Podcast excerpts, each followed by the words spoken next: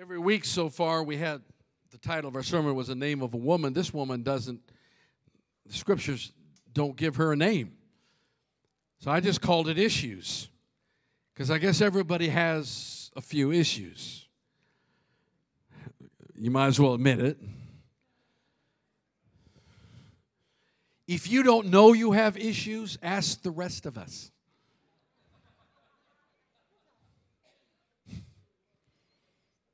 If you're really brave, we'll just go ahead and tell you what your issues are.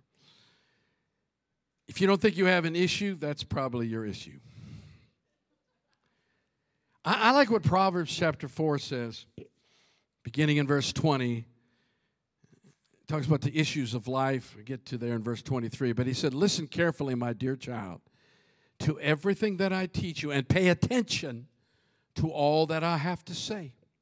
Fill your thoughts with my words. Isn't that great? Fill your thoughts with my words until they penetrate deep into your spirit. I mean, you know, that's the way the word works. Then as you unwrap my words, they will impart true life and radiant health into the very core of your being. Wow. So above all, guard the affections of your heart, for they affect all that you are. Pay attention to the welfare of your innermost being, for from there, from your heart flows the wellspring of life. The King James Version says, from your heart come the issues of life. It's a heart thing.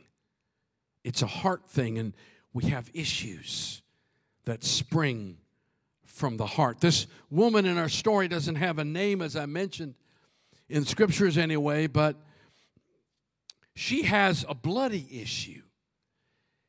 And I don't want to get into it too much, but basically, I mean, it's not a heavy blood issue, but it's a light blood issue, but it has been going on for 12 years.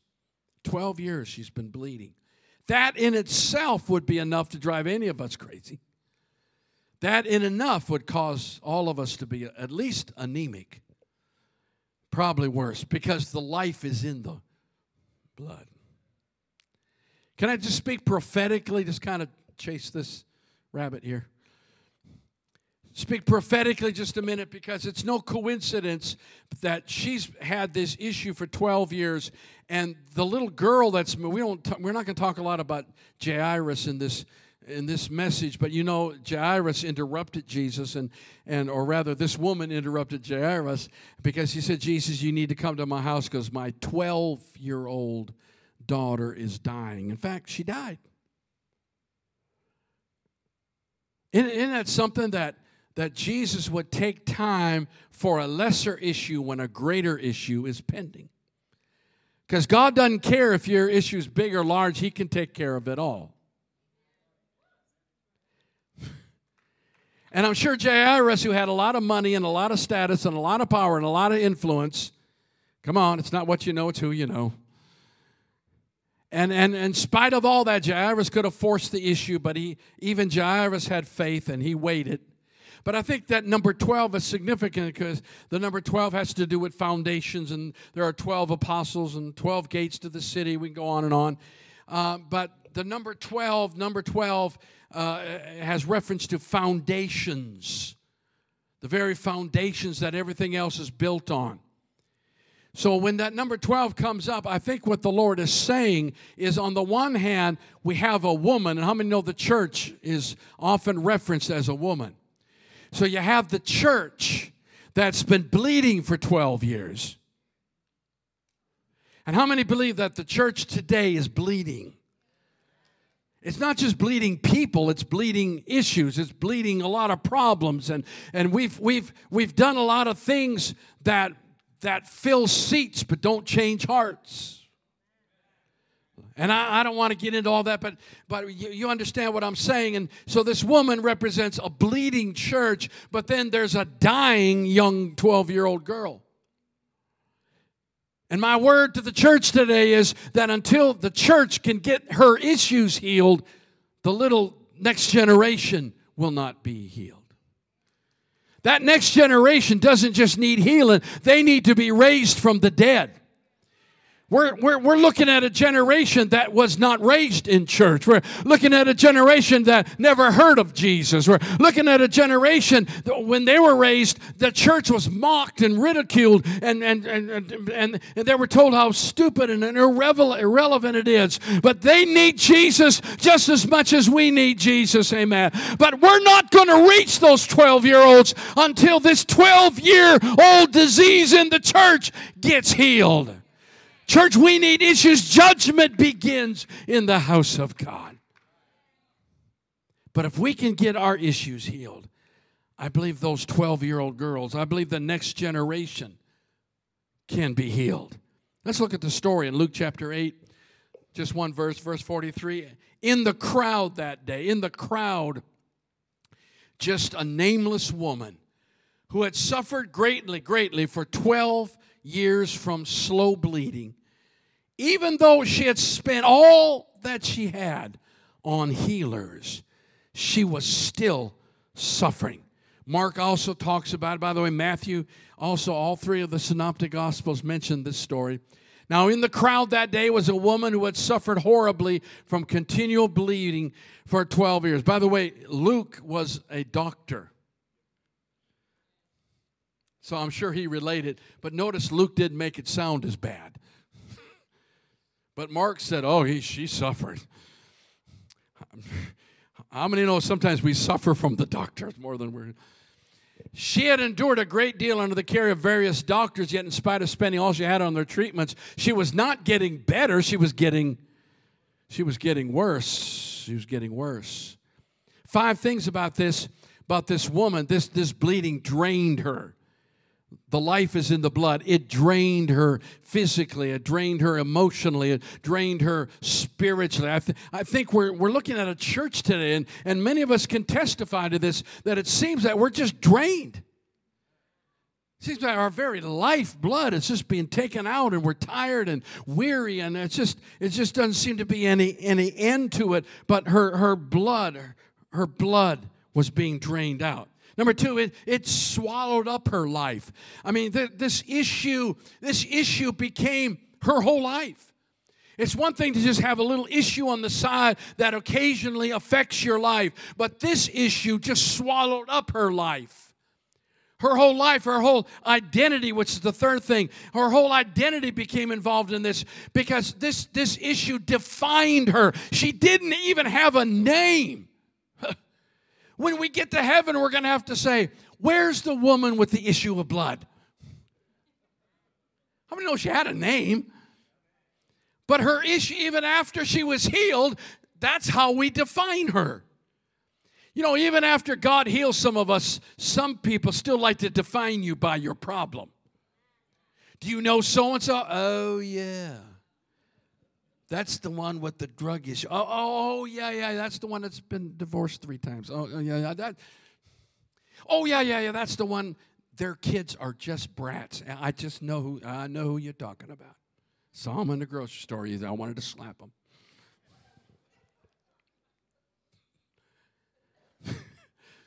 People are always trying to put you in a box because it just makes them feel better to be able to define you. So people always want to define us, and they're always defining us by our faults, not so much by our accomplishments. They don't say, that's the preacher that did, or that's the person. No, it's that's the one that has all these issues. So she doesn't even have a name. She's defined by her issues, and indeed she is, because her life is absolutely worthless and empty, and her whole life is swallowed up, and her whole identity is swallowed up. She's simply the woman with the issue of blood. Leviticus chapter 15 talks about this. In fact, if you want to read that whole chapter, I don't even know if I want to read it in public. It's interesting. But if a woman has a discharge of blood for many days, other than at the time of her customary impurity. I know you've never called it that before. Or if it runs beyond her usual time of impurity, all the days of her unclean discharge shall be as the days of her customary impurity. So there's customary impurity, and then there's the other. She shall be unclean.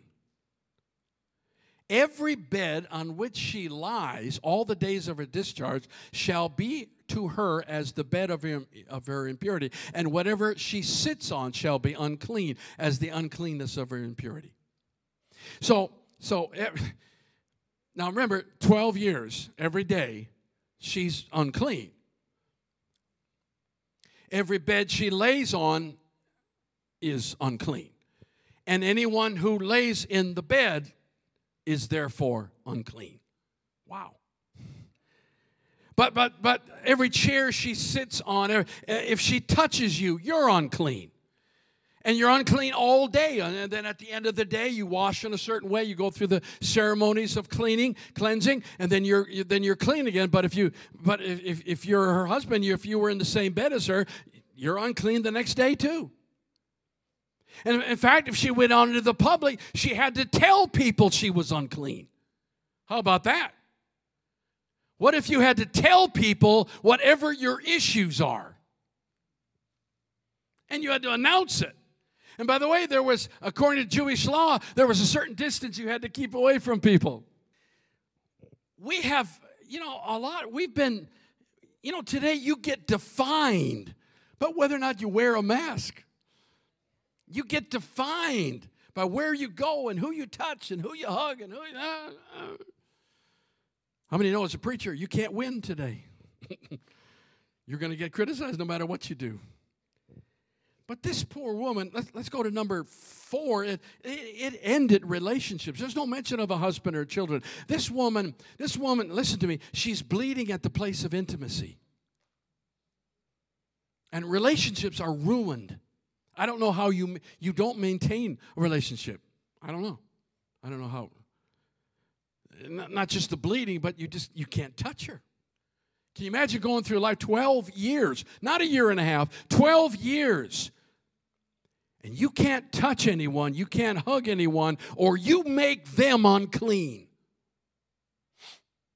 What if this virus is so contagious that all it took was just you touching somebody, and instantly they get it? Now, what kind of world would you live in if that was the case? My God, that was her world. But number 5, it cut her off from salvation. This woman was not allowed to go to church. She was unclean. No, y'all aren't hearing me. No, the pastor didn't come visit her. No. If he got in her house, he'd be looking around and saying, now, which one's your chair? No one laid hands on her. No one's praying for her. She's just cut off. There's no hope for her. There's no place of healing. There's no place of reconciliation. There's no place for salvation. She was bleeding. Let's go back to the story, Mark chapter 5, verse 27. We pick up the story. But listen, when she heard about Jesus... Doesn't say rabbi. When she heard about Jesus, doesn't say hotshot evangelist. When she heard about Jesus, Bible said she pushed through the crowd. Oh my God. And came up from behind him and touched his prayer shawl. She came up behind him and touched his prayer shawl. See, rabbis, teachers, and so forth, they could, according to the scripture, they would wear a prayer shawl. It would go all the way to the floor, and it had tassels on it, but it had basically 4 tassels, the tzitzis that were on here, 4 on the corners, and they were white, and there was one strand of blue that went through the tassels, and it wasn't really the hem of his garment. She grabbed a hold of one of those tassels and hung on for dear life. Oh, glory to God. She kept saying to herself, and it's important you understand, she kept saying to herself. Listen, what goes on in your head? You need a conversation in your head that says, I need to keep trying. I need to keep pushing. I need to keep praying. I need to be determined here. She kept saying, because she kept pushing through the crowd, and she knew that even coming to Jesus was a sin.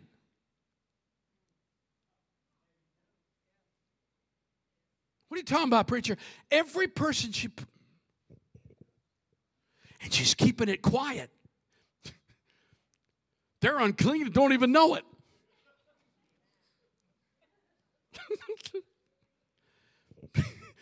She's just trying not to. But you know, someone probably stepped on her hand.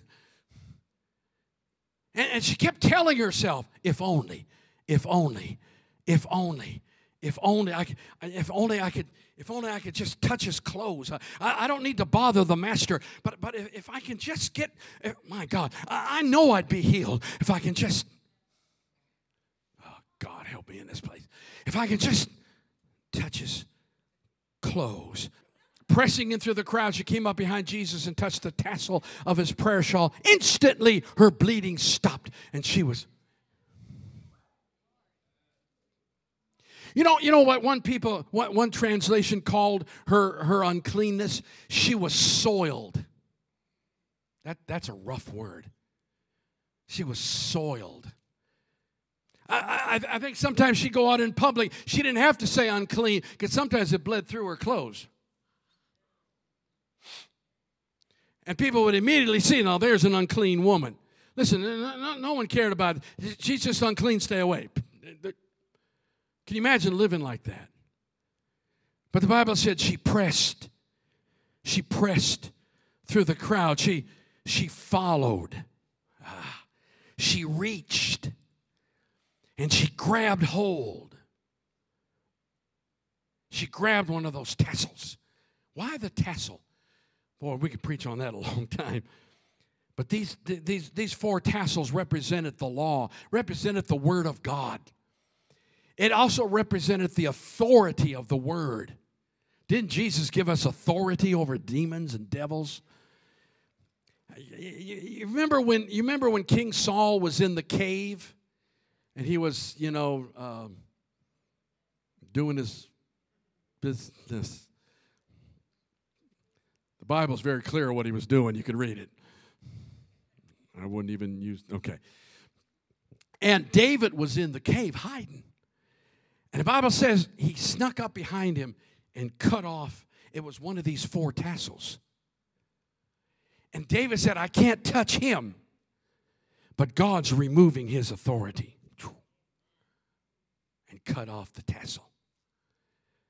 We know there's power in the Word of God. My God. But listen, don't get all hung up on the tassel. Because we get hung up on the, listen, I want you to get this. She wasn't healed on the fringes. Oh, glory to God. You'll get that later. Let me get comfortable here. This thing keeps coming off. Jesus, I will know now what your problem was. I want you to hear what I'm saying, because it's not about the tassel. She thought, if I could just get to the fringe, if I could just get a tassel. But listen, it wasn't about the tassel. It was about Jesus. I want you to get this in your spirit. It's not about Journey Life Center. We need to stop preaching Journey and just keep preaching Jesus. It's not about, oh, I'm going to go find me a 5-star evangelist. Let him lay hands on me. It's not about the vessel. It's not about who lays hands on you. You don't need to get a hold of a preacher. You need to get a hold of Jesus. Maybe we should just get rid of those teachers that say, I love my church. Because it's not about the church. It's about Jesus. well, I just know if the preacher would come put some oil on me and say, in the name of... No. It's about Jesus. You need to get a hold of Jesus. It's not about the fringes. It's not about the church. It's not about the preacher. It's not about grandma.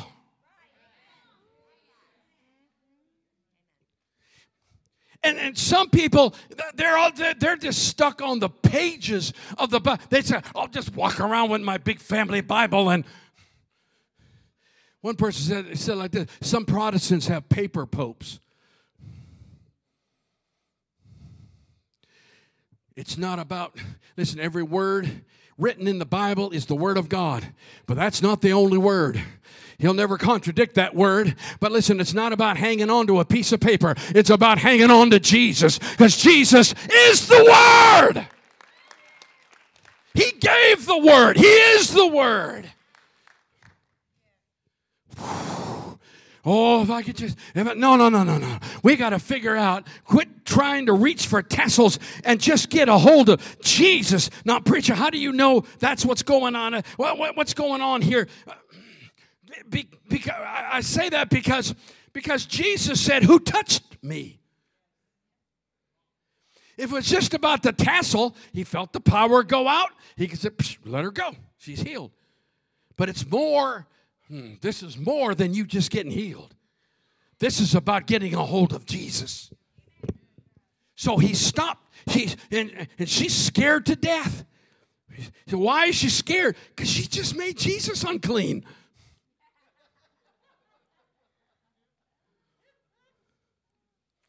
She's probably thinking, who touched me?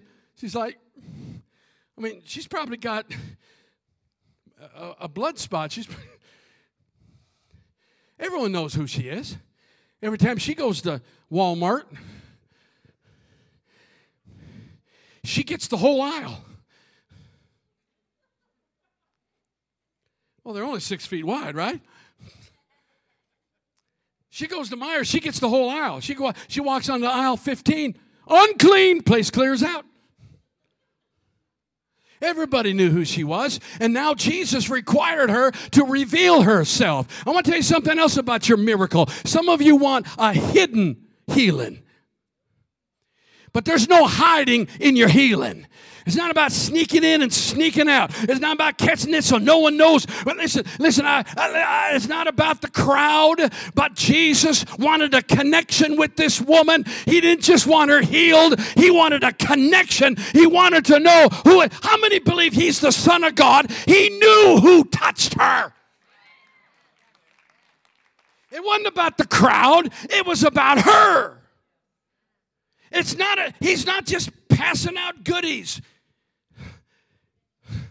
He wants you to touch him so he can touch you.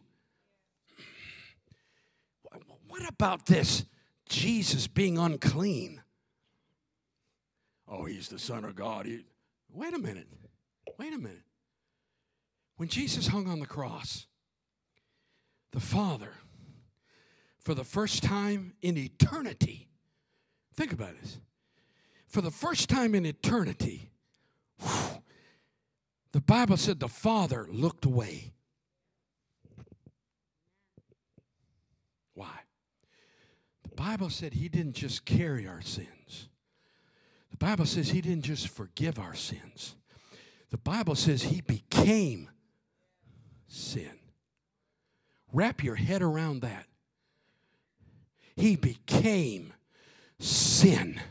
I don't know if Jesus had to get, water purified later. I don't know what he did with all that. But I do know this. When he touched her and that uncleanness came into her body, he took that uncleanness and put it in a little bag somewhere and said, I'm going to take this to Calvary. I'm going to take this to the cross. Amen. I can heal her now. But maybe he was unclean. Maybe he wasn't. But he took it to Calvary. You know what? She was healed on credit.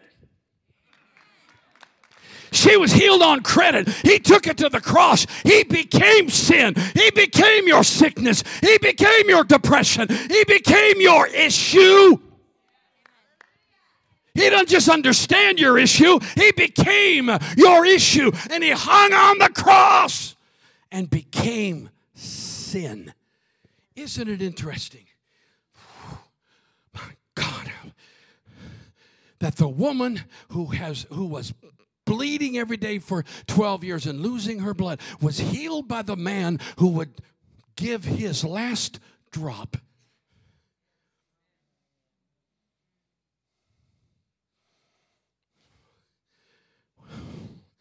We don't know her name, but according to Christian tradition, in fact, it was Eusebius, the historian of the 3rd century, wrote about this woman, and he said her name was Veronica.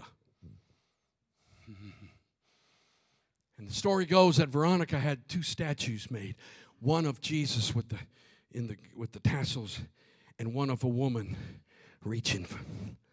And she put those statues in front of her house, and everyone knew who Veronica was. There was another woman called Veronica in Christian tradition, and we're not sure. Some theologians think she was, and others say we just don't know, but her name was Veronica too. And this Veronica, when Jesus was going to the cross, and he was carrying the cross, and the blood from the crown of thorns, and ripping out his beard, it was flowing down his face. And according to Christian tradition, Veronica took a veil and put it on his face and wiped the blood. The Catholic Church claims it has it. You could Google it. Google Veronica's veil, and you could see it. You can actually see a picture of it, and you see the face, perhaps the face of Jesus there. I don't know. But isn't it interesting that the same woman who was healed of the issue of blood wiped the blood off Jesus' face? I want you to get this. Where's the scripture that calls her daughter? I got to wrap this up. Jesus said to her, "Daughter."